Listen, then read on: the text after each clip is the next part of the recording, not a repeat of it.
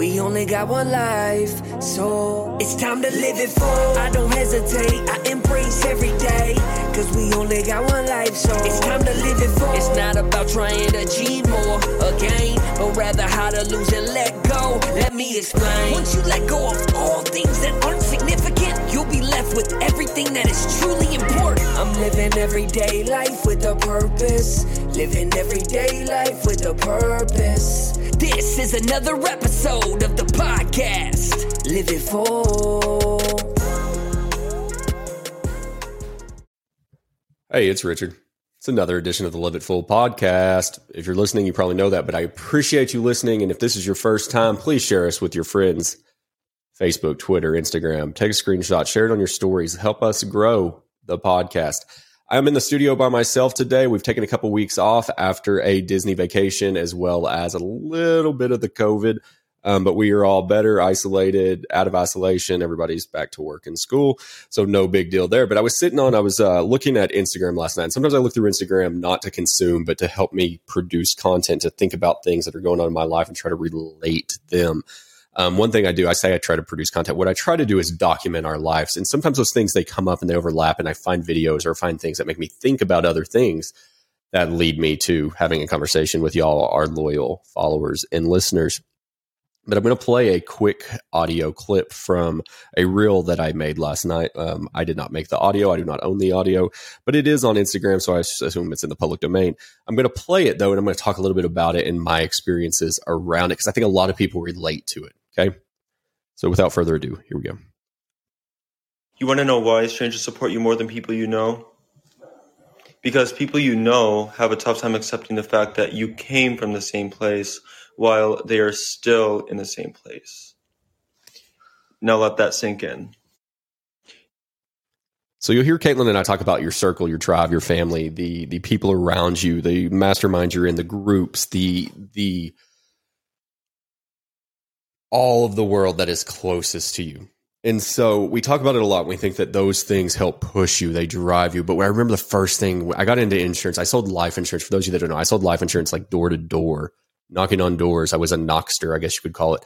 Um, door knocker, Jehovah Witness style. Um, no offense to those. I think they work really hard. Uh, but I did that my first year out of college selling life insurance. I learned how to do it. I learned how to understand people's needs and help them understand the needs um, basically because it was straight commission. And if I didn't make sales, we weren't going to be able to eat. Caitlin was still in college. We've talked about that briefly.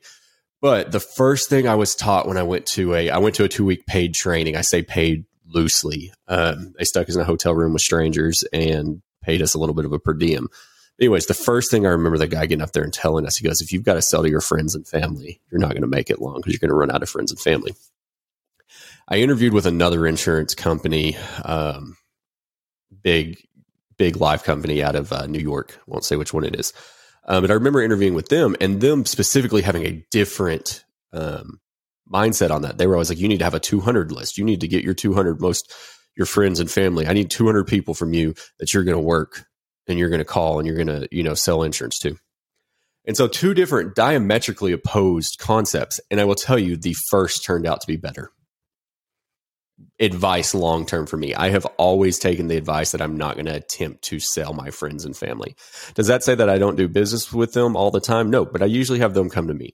The point is, and I do have a lot of friends that support me in business, so don't take it that way. But I will say it's amazing when you build these online communities and you meet people through mastermind groups and you connect with people um, that you've never physically met. And maybe at some point you do. I've met a lot of people from all over the United States through Apex, uh, but I haven't. Um, there's a lot that I haven't that I've just had conversations with online. But it's amazing how much a stranger will support your business if they like, if they feel like they like, know, and trust you versus people you know, people you've grown up with, people that should be in your tribe, that should be in your blood family, or that are in your blood family that don't support you.